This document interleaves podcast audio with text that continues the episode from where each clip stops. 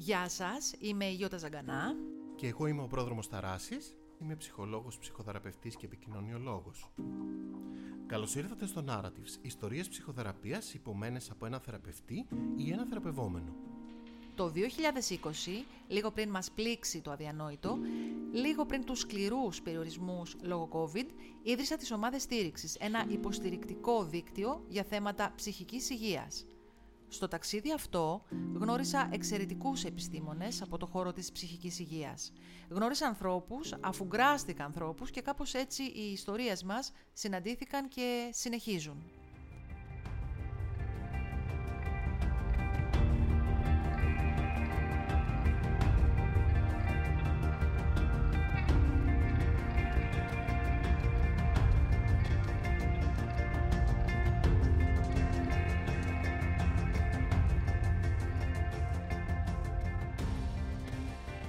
Τι συμβαίνει σε μια ιστορία μετά την αφήγησή της, πρόδρομε? Αυτό που συμβαίνει είναι η απόκτηση προοπτικής. Η αφήγηση μπορεί να προσφέρει μια θεραπευτική διέξοδο στο συγγραφέα, επιτρέποντας να ξαναζήσει το γεγονός και να αποκτήσει τη σαφήνεια, την ειρήνη ή οτιδήποτε χρειάζεται σχετικά με αυτό. Η αφήγηση μπορεί να αναγκάζει τον άνθρωπο να εμβαθύνει σε συγκεκριμένα συναισθήματα και να τα συνδέσει με τα γεγονότα που έχει ζήσει, δίνοντας του έτσι μια ευκαιρία να ξαναζήσει όλα αυτά τα συναισθήματα ή να τα ξαναεπισκεφτεί. Δεν είναι τυχαίο ότι πολλές φορές τα παιδιά που εξηγούν μια ιστορία σε κάποια άλλα παιδιά φαίνεται να την κατανοούν και τα ίδια με μεγαλύτερη σαφήνεια. Είναι το δεύτερο επεισόδιο του podcast Narratives. Ακούμε την ιστορία της Εύης. Εύη, καλώς ήρθες. Καλώς σας βρήκα. Καλώς ήρθες. Γεια σου, πρόδρομε. Γεια σου, Εύη. Η Εύη θα μοιραστεί μαζί μας την δική της ιστορία ψυχοθεραπείας. Ωραία, η Εύη είναι από την πλευρά των θεραπευόμενων, διότι στο Narratives θα έχουμε και θεραπευτές και θεραπευόμενους. Η Εύη είναι 24 ετών και πες μας έτσι για αρχή λίγο μερικά πράγματα για σένα, ό,τι θέλεις να μοιραστείς. Είμαι 24 χρονών. Έχω τελειώσει την κοινωνική πολιτική στο Πάντιο και πριν από ένα χρόνο αποφάσισα να κάνω ψυχοθεραπεία, να πάω σε έναν ψυχολόγο και να πιάσω λίγο το νήμα των σκέψεων μου από την αρχή. Ωραία, πάμε να το πιάσουμε λίγο από την επιλογή. Δηλαδή, καταρχάς, τι σε έκανε να σκεφτείς να πας σε έναν ψυχολόγο? Ευθύνεται το γεγονός αυτό ότι πριν από 4 χρόνια αρχικά είχα αποφασίσει να πάω σε έναν ψυχίατρο. Είδα πως πήγαινε η κατάσταση, δεν μου τέριαξε τόσο καλά και μετά από κάποια χρόνια είπα ότι πρέπει να πάω σε έναν ψυχολόγο. Να δω πως θα κυλήσουν οι σκέψεις, τα συναισθήματά μου και οι πράξεις μου. Έφτασε ας πούμε ο κόμπος στο χτένι τον Νοέμβρη και αποφάσισα να πάω. Πάμε να μας πεις λίγο για την επιλογή. Δηλαδή πώς επιλέγει κανείς ένα ψυχολόγο? Ανοίγει το ίντερνετ και διαλέγει? Πώς εσύ το διάλεξες? Αρχικά πήγα να διαβάσω τα μοντέλα. Ήθελα να είμαι κάπως διαβασμένη και σκέφτηκα ότι ήθελα κάτι να είναι γρήγορο, γιατί δεν μπορούσα άλλο να διαχειριστώ τα συναισθήματά μου. Είδα ότι το γρήγορο μοντέλο είναι η γνωσιακή συμπεριφοριστική. Και άρχισα να ψάχνω ψυχολόγους που υποστηρίζουν αυτό το μοντέλο. Και τυχαία βρήκα μια κοπέλα στο ίντερνετ και τη διάλεξα. Αρχικά γιατί ήταν γυναίκα και ήταν γύρω στα 30-32. Αυτό είχε να κάνει με το ότι θα την αισθανόσουν πιο κοντά σου, ας πούμε, στη ηλικιακά? Ναι, ένιωθα ότι είναι πιο κοντά μου, ότι είναι μια κοπέλα αρχικά. Ένιωθα ότι θα με καταλάβει περισσότερο. Και έπειτα, επειδή είμαι λίγο φυσιογνωμιστής, είδα τη φωτογραφία της και νιώσα όμορφα, οικία, και πήγα. Πολλοί εμένα μου λένε ότι κάπως θέλανε να έχουν κάποιο γνωστό που να τους έχει συστήσει. Εσύ το σκέφτηκες αυτό, δηλαδή να ρωτήσεις κάποιο φίλο σου, ξέρεις, να μην πας ας πούμε σε κάποιον άγνωστο? Όχι, ήθελα να είναι δικιά μου απόλυτη επιλογή, δεν ρώτησα κανέναν. Δεν μου σύστηνε κανένας τίποτα. Είχα κάνει και το λάθος από τον ψυχίατρο 4 χρόνια πριν, που ήταν συστημένος. Και είπα, όχι, αυτή είναι η δικιά μου επιλογή, θα το ψάξω μόνη μου και θα πάω μόνη μου. Υπάρχουν κάποια ταμπού να πηγαίνει ένας τόσο νέος άνθρωπος στην ψυχοθεραπεία? θα έλεγα ότι υπάρχουν κάποια ταμπού κάτω από το τραπέζι. Δηλαδή, την ώρα που θα πεις ότι θα πάω να κάνω ψυχοθεραπεία, θα πούνε όλοι τέλεια, ναι, πήγαινε. Κάτω από το τραπέζι, βέβαια, μπορεί να συζητηθεί από πίσω, μυστικά. Άρα, ότι υπάρχει μια φαινομενική ανοιχτότητα, ας πούμε, σε όλο αυτό, αλλά μπορεί να λένε, ξέρω εγώ, τι θα μπορούσαν να λένε για έναν άνθρωπο που κάνει ψυχοθεραπεία. Αρχικά, είσαι πολύ νέος. Νομίζω δεν χρειάζεται. Βγες έξω γλέντα, ξέρω εγώ. Ναι, ναι. Να χαρείς τη ζωή σου. Έχεις τι τα θες αυτά τώρα. Μπράβο. Ναι. Φίλοι σου, τώρα που είπες φίλοι. Mm-hmm. Πώς το αντιμετώπισαν όταν τους είπες, οι δικοί σου άνθρωποι γενικά? Ήταν πολύ θετικοί, γιατί βίωναν αυτό που βίωνα και θεωρούσαν ότι θα με βοηθούσε. Η αλήθεια ήταν και υποστηρικτική πάνω σε αυτό. Και οι γονείς μου. Ήταν δίπλα μου σε όλο αυτό. Ο ευρύτερος κύκλος κοινωνικός δεν ήταν τόσο δεκτικός σε αυτό. Γενικά είναι κάτι που το μοιράζεσαι. Δηλαδή, αν βρεθείς σε μια παρέα που είναι μεικτή, ξέρω εγώ, με φίλους που ξέρεις και φίλους που, ξέρω εγώ, μόλις γνώρισες τώρα. Ανθρώπους δηλαδή που μόλις γνώρισες τώρα. Είναι κάτι που το μοιράζεσαι αυτό? Ναι. Θέλω να ευαισθητοποιήσω τους γύρω μου. Θέλω να τους δώσω ένα push ότι μπορώ κι εγώ, μπορείς κι εσύ, μπορούμε όλοι να είμαστε καλύτερα, με αύριο, μεθαύριο, πάμε. Να μην φοβόμαστε. Ωραία, πάμε στο πρώτο ραντεβού λοιπόν. Ναι. Με τι προσδοκία πας με προσδοκία ότι θα ανακουφιστώ γρήγορα, θα τελειοποιηθώ, θα γίνω, ξέρω εγώ, super duper δυνατή? Ποια είναι η πρώτη σου προσδοκία? Λες, θα βρεθώ σε αυτό το σαλόνι, ξέρω εγώ, και τι θα γίνει? Πήγα την πρώτη μέρα με αφόρητη στενοχώρια, έκλαιγα από τον προθάλαμο της ψυχολόγου μου και είχα στο μυαλό μου ότι τώρα θα τα πω όλα, θα βγάλω όλα μου τα παιδικά τραύματα, όλες μου τις ανησυχίες και θα γίνω Βούδας. Μια ευτυχία θα έχω αδιανόητη, σαν να μου πήρε κάποιος όλες τις σκέψεις. Έτσι πήγα, με χαρά και με λύπη. Πήγες λυπημένη, αλλά πήγες με μια προσδοκία, δηλαδή ότι... Ναι. Θα γίνεις Βούδας, ότι δεν θα σε πειράζει τίποτα, δηλαδή θα λένε οι άλλοι τίποτα. Αυτό μου το λένε πάρα πολλοί άνθρωποι στη θεραπεία. Μου λένε, θέλω να με κάνεις Βούδα. Ναι. Οι άλλοι να με βρίζουν και εγώ να μην καταλαβαίνω τίποτα.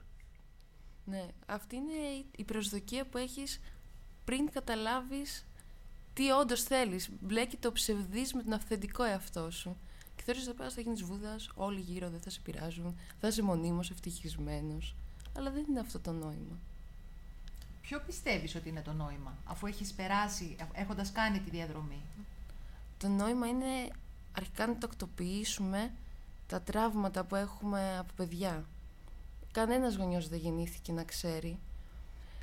Εκεί όταν πάμε θεωρώ ότι το πρώτο πράγμα είναι να τακτοποιήσουμε. Και μετά να βρούμε όντως την ευτυχία. Όχι αυτό που θέλει ο ψευδής αυτός πριν την ψυχοθεραπεία, που πιστεύει ότι η ευτυχία είναι να πετάμε μόνο στα σύννεφα. Την αυθεντική ευτυχία, τα πράγματα, τα καθημερινά. Να αποκτήσουμε τη χαρά του να σηκώνεσαι από το κρεβάτι, να πιεις καφέ, να κάνεις νέους φίλους, να μιλήσεις με νέα άτομα. Αυτό θεωρώ. Όταν λες παιδικά τραύματα, τι είναι για σένα παιδικό τραύμα? Πες μας ένα παράδειγμα. Ας ξεκινήσω από το πρώτο παιδικό τραύμα. Μόνο ότι αποσυνδεόμαστε από τη μάνα είναι τραύμα.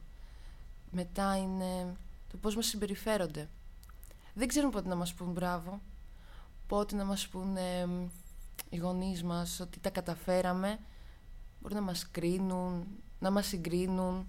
Είναι τραύματα αυτά. Ο κόσμος σου όταν είσαι παιδί είναι οι γονείς σου. Όταν ξαφνικά δεν βιώνεις την αποδοχή, την αγάπη, είναι τραύμα. Φοβάσαι να συνεχίσεις.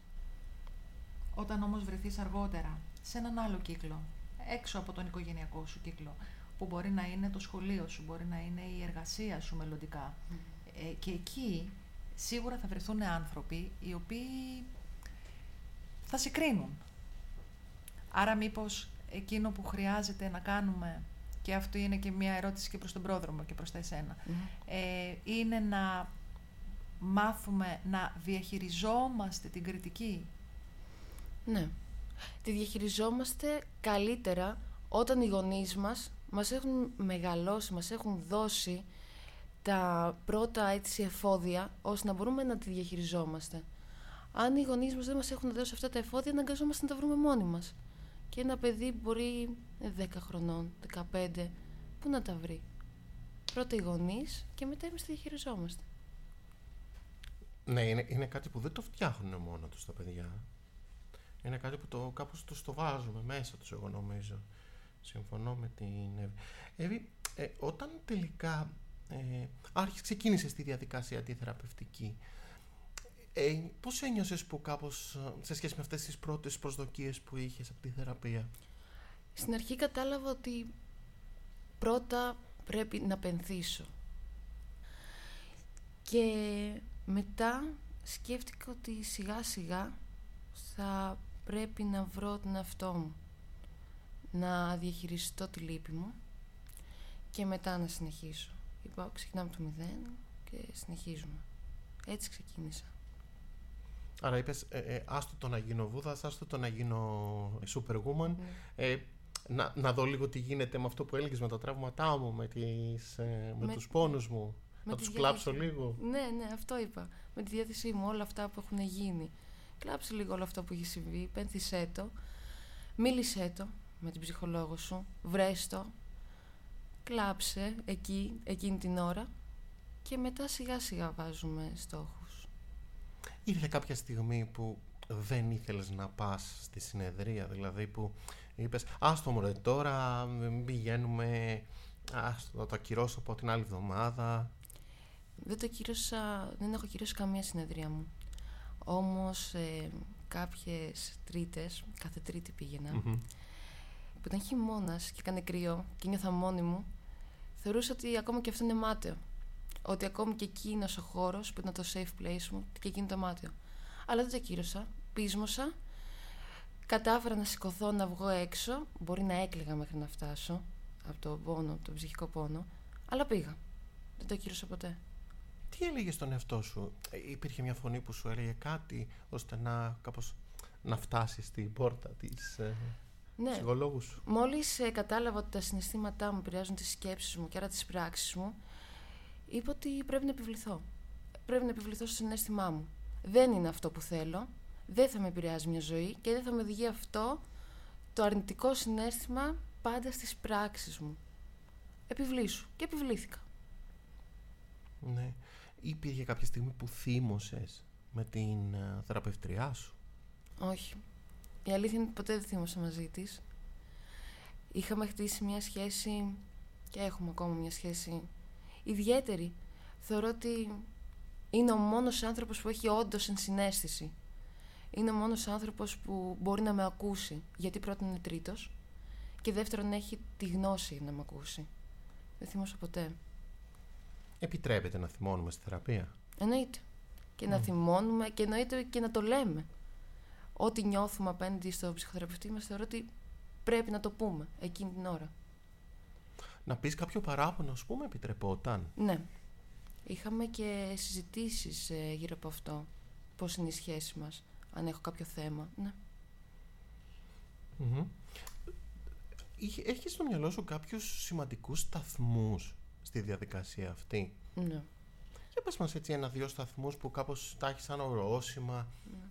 Ο πρώτος σταθμός προφανώς ήταν η πρώτη συνεδρία, η πρώτη μέρα που πήγα, που σκέφτηκα ότι τώρα επενδύω για εμένα όντως. Όντως επένδυση, όχι πάω να σπουδάσω, επένδυση ουσιαστική. Μετά ο δεύτερος σταθμός ήταν μετά από 4-5 μήνες, που είχαν περάσει αρκετές συνεδρίες, είχα κάνει ασκήσεις και άρχισα να καταλαβαίνω τι εννοούμε διαστρεβλωμένη σκέψη, τι εννοούμε επέμβαση πάνω σε αυτήν. Πώς θα βρω τη νευροδιαπλαστικότητα, να φτιάξω τις σκέψεις μου.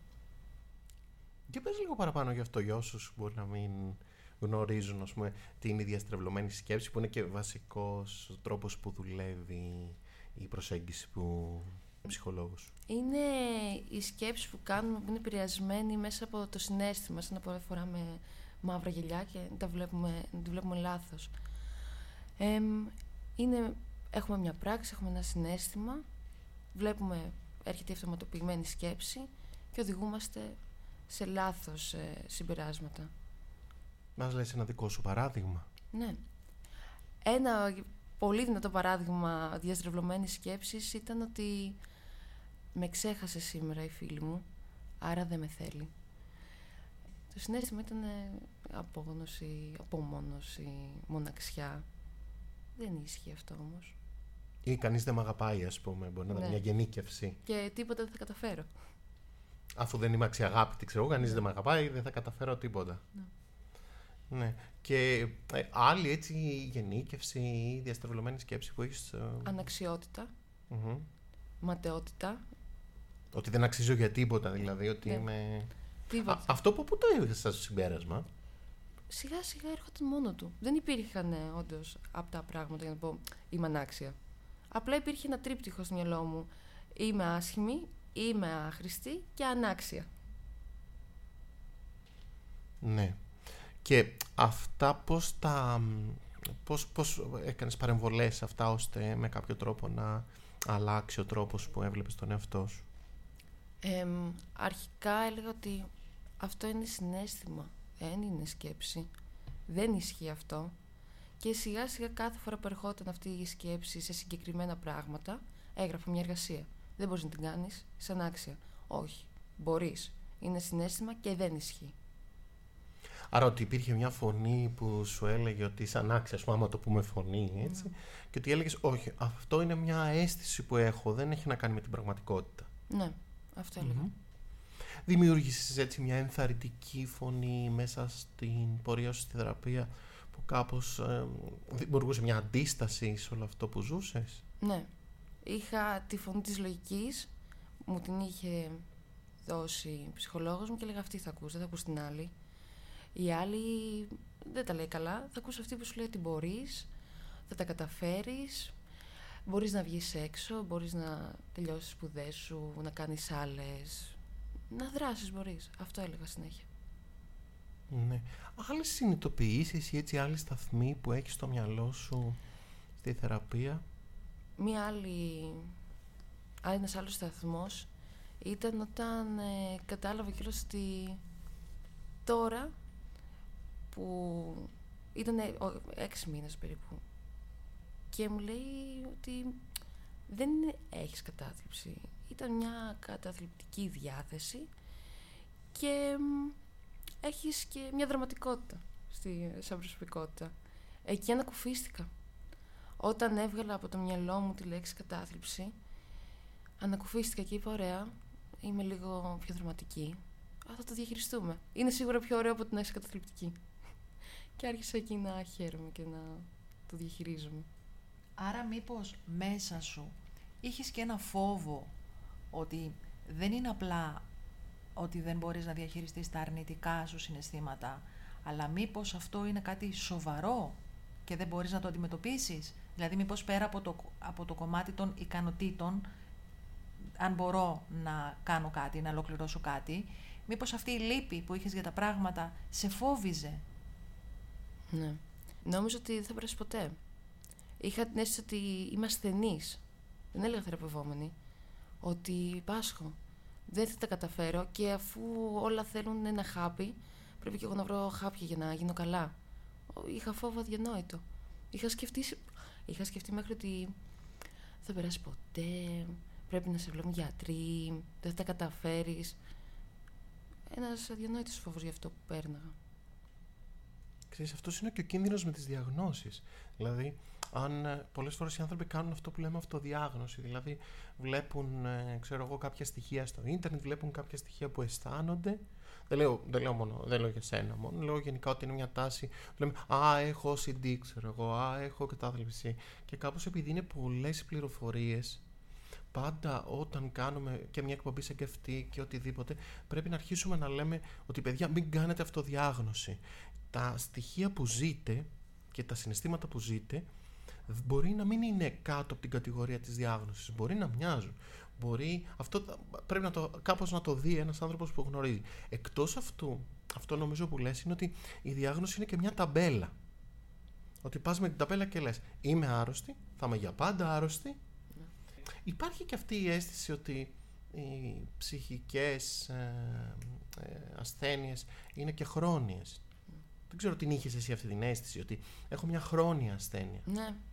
πίστευα ότι θα υπάρχει για πάντα. Και να πάω εκεί, δεν θα θεραπευτεί, θα υπάρχει πάντα δίπλα μου. Έλεγα ότι είναι μια γυναίκα πίσω στον ώμο μου που φοράει μαύρα και μου μοιάζει. Έλεγα συνέχεια. Ωραία παρομοίωση είναι αυτή. Τώρα που αυτή η γυναίκα έχει απομακρυνθεί από πίσω σου, ίσως να έχει απομακρυνθεί εντελώς από τη ζωή σου, πώς αισθάνεσαι? Απελευθερωμένη. Νιώθω ότι, σαν, αν θα μπορούσα να το πω μέσα σε εγωγικά, ότι ξαναγεννήθηκα. Βρίσκω την αλήθεια μου και χαίρομαι με μένα. Είναι λοιπόν πολύ ενδιαφέρον στην αρχή το ότι είπες ότι πήγα στη θεραπεία για να κλάψω και να πενθήσω. Αυτό που καταλαβαίνω εγώ σε σχέση και με την κουβέντα που κάναμε νωρίτερα ήταν ότι έπρεπε να έρθεις σε επαφή με λίγο με τα βαθύτερα συναισθήματά σου, ώστε κάπως να τα ζήσεις και να τα αφήσεις και στην άκρη. Πολλοί λένε ότι η θεραπεία θα έπρεπε να είναι το ζήσε θετικά, σκέψου θετικά, δες τα θετικά, όλο αυτό εκεί με την θετική σκέψη, ας πούμε. Εσύ πώς το σκέφτεσαι αυτό, πώς το ακούς? Δεν μ' αρέσει. Δεν μ' αρέσει καθόλου. Νιώθω ότι είναι κάπως τοξική η θετικότητα. Με ταράζει. Δεν το ακούω αυτό. Θεωρώ ότι πρέπει να πηγαίνουμε όχι με μπούσουλα ότι όλα είναι θετικά. Δεν είναι όλα θετικά. Όλα είναι διαχειρίσιμα. Ναι. Ναι, λες ότι κάπως πρέπει να συνδεθούμε με τις δυνάμεις μας και όχι τόσο πολύ με το ότι να τα κάνουμε όλα θετικά είναι δεν είναι. Ναι, όχι. Δεν θεωρώ ότι είναι αυτό το πράγμα. Θέλω να είμαι παραγωγική, θέλω να είμαι συνέχεια χαρούμενη, θέλω να είμαι συνέχεια κοινωνική. Δεν πάει έτσι. Ναι, ρε παιδί μου, γιατί άμα έρθει και μια μέρα που δεν έχεις τα καλά σου, δηλαδή υποχρέωση. Εμένα μου το λένε πολλές φορές και στο γραφείο μου. Λένε σήμερα σε βλέπω κουρασμένο. Οι ψυχολόγοι δεν θα έπρεπε να είναι κουρασμένοι. Λέω, τι λέτε ρε παιδιά? Και κουρασμένος είμαι και λυπημένος είμαι και όλα είμαι. Και κάπως δεν είναι. Δηλαδή, εσύ που έχεις κάνει λέει, θεραπεία που είναι και η δουλειά σου, θα πρέπει να είσαι λέει συνέχεια μέσα στο μπρίο και μέσα στο κέφι. Λέω, δεν είναι αυτό, παιδιά, η θεραπεία. Όχι. Αυτό είναι μια λανθάνουσα εικόνα που περνάει προς τα έξω και περνάει έντονα προς τα έξω. Ότι είναι εφικτή η ευτυχία, η καθημερινή, πώς να το πω, χαρά και απαγορεύονται σε εισαγωγικά τα αρνητικά συναισθήματα. Ναι. Νομίζω είναι και πώς την εννοούμε την ευτυχία. Όταν την εννοούμε με αυτόν τον δυτικό τρόπο ζωής, ευτυχία είναι να είσαι επιτυχημένος, να δουλεύεις πολύ, να έχεις χρήματα και να είσαι κοινωνικός. Δεν είναι ευτυχία. Για σένα τι είναι ευτυχία? Τώρα που έχεις περάσει αυτή τη διαδρομή, την εσωτερική, τι θεωρείς ότι είναι ευτυχία? Η αλήθεια. Να συνειδητοποιείς ποιος είσαι, όντως, πώς μεγάλωσες και πώς θες να συνεχίσεις, χωρίς επιταγές από τον ευρύτερο κύκλο σου, χωρίς τα θέλω των γονιών σου, με μόνο άξονα τα θέλω τα δικά σου. Αυτό είναι ευτυχία. Αισθάνεσαι ότι έχεις άλλα στάδια ακόμα στη θεραπεία, δηλαδή ότι έχεις ακόμα άλλα πράγματα να δεις? Τώρα βρίσκομαι στο τερματικό στάδιο, τελειώνει σιγά σιγά. Αν είναι κάτι να δω, είναι τελειομανία μου. Αυτό μόνο θέλω να δω. Γιατί δεν είναι όλα ασπρομαύρο, δεν είναι ότι αν τα έχω όλα είμαι και τέλεια. Δεν είναι ανάγκη να είμαστε τελειομανείς. Τι κυνηγάμε, όχι. Αυτό θέλω να δω. Φαντάζεσαι κάπως να ξανά, ολοκληρώνοντας τη θεραπεία, να ξαναεπισκεφτείς την ψυχολόγο σου, ξέρω εγώ, μετά από καιρό, σε κάποια άλλη περίσταση, ή θεωρείς ότι αυτό είναι κάτι που το κάνουμε μία και έξω και... Όχι. Θεωρώ ότι αν χρειαστεί θα ξαναπάω. Δεν θεωρώ ότι το κάνω μια φορά και τελείωσε. Η πρώτη φορά πρέπει να είναι ολοκληρωμένη σίγουρα. Να πάρεις τις βάσεις και τα εφόδια, τα εργαλεία για το πώς θα συνεχίσεις. Μετά, άμα χρειαστεί, μπορεί κάτι να γίνει στη ζωή μας. Μπορεί να χρειαστεί να ξαναπάμε. Ναι. Μα αυτό ακριβώς η ζωή είναι απρόβλεπτη, δεν έχει σταθερές. Όπως, ας πούμε, χρειάζεται ανατακτά χρονικά διαστήματα να επισκεπτόμαστε τον οδοντίατρο ή να κάνουμε εξετάσεις αίματος. Χρειάζεται, και ιδίως την περίοδο αυτή τη δύσκολη που διανύουμε περισσότεροι, να κάνουμε κάποιες επισκέψεις σε έναν ειδικό ψυχικής υγείας όταν το έχουμε ανάγκη. Ίσως χρειάζεται να το απενοχοποιήσουμε και αυτό. Ναι. Σίγουρα. Όποτε το χρειαζόμαστε πάμε. δεν είναι πανάκια ότι θα πάμε μόνο μια φορά, ούτε είναι απαραίτητο να δαιμονοποιούμε όταν θα πρέπει να ξαναπάμε. Το χάσα, πρέπει να ξαναπάω, δεν είμαι καλός, έπεσα πάλι. Όχι. Και αυτό είναι σημαντικό. Πολλοί λένε χρειάζεται να γυρίσω στη θεραπεία, άρα δεν κράτησε πολύ, δεν τα καταφέρνω μόνος μου. Εγώ νομίζω ότι σε περιόδους ζωής, αναπτυξιακές δηλαδή, άλλες σκέψεις και δυσκολίες μπορεί να αντιμετωπίζει ένας άνθρωπος που ξεκινάει τώρα τη ζωή του, άλλες αν κάνει το πρώτο του παιδιά, αν θέλει να κάνει παιδιά, άλλες σε μια μεγαλύτερη φάση. Δηλαδή μπορεί κάποιο αναπτυξιακό στάδιο να τον ξαναφέρει σε κάποιες καινούργιες προκλήσεις. Ωραία. Είναι κάτι άλλο, Εύη, που σκέφτεσαι από τη διαδικασία της θεραπευτική που δεν σε ρωτήσαμε, που έτσι ερχόμενοι, και σε ευχαριστούμε πολύ που έκανες τον κόπο να έρθεις μέχρι εδώ, που κάπως ερχόμενοι σκεφτόσουν ότι ρε παιδί μου, αυτό θα ήθελα να το πω, θα ήθελα να το μοιραστώ κάπως με τους ανθρώπους που σκέφτονται να κάνουν θεραπεία ή που κάνουν ήδη. Σίγουρα θέλω να πω ότι όποιος αγχώνει τι φοβάται και το σκέφτεται, να μην έχει καμία αναστολή να πάει. Όσοι κάνουν και σκέφτονται ότι ίσως είναι μάταιο και μήπως να τα παρατήσω, όχι, να πεισμώσουν και να συνεχίσουν. Και όσοι είναι αρνητικοί απέναντι σε αυτό, θα ήθελα να το ξανασκεφτούν. Ίσως, αν πάνε, να αρχίσουν να βλέπουν λίγο τη ζωή πιο όμορφα. Ωραία, και αυτό το όμορφα που είπες και έτσι πώς το προσδιορισες, ήταν σαν να λες πιο δική τους. Ναι, πιο δική τους ακριβώς. Ναι. Ωραία. Να σε ευχαριστήσουμε πάρα πολύ που έκανες τον κόπο και ήρθες μέχρι εδώ και κάπως μοιράστηκες την ιστορία σου. Και εγώ ευχαριστώ. Σε ευχαριστούμε πολύ, Εύη, και σου ευχόμαστε κάθε όμορφο. Ευχαριστώ πολύ και εγώ επίσης. Ήταν ένα επεισόδιο της σειράς podcast Narratives. Σας ευχαριστούμε που μας ακούσατε. Ελάτε στην παρέα μας, στείλτε μας σχόλια στα social media του podcast Narratives, στο Instagram και στο Facebook, και μην διστάστε να μοιραστείτε μαζί μας τη δική σας ιστορία ψυχοθεραπείας. Για να μην χάνετε κανένα επεισόδιο, μπορείτε να μας ακολουθείτε στο Google Podcasts, στο Spotify, στο Apple Podcasts και στο Audible της Amazon. Το Narratives είναι μια παραγωγή της Non-Stop Media.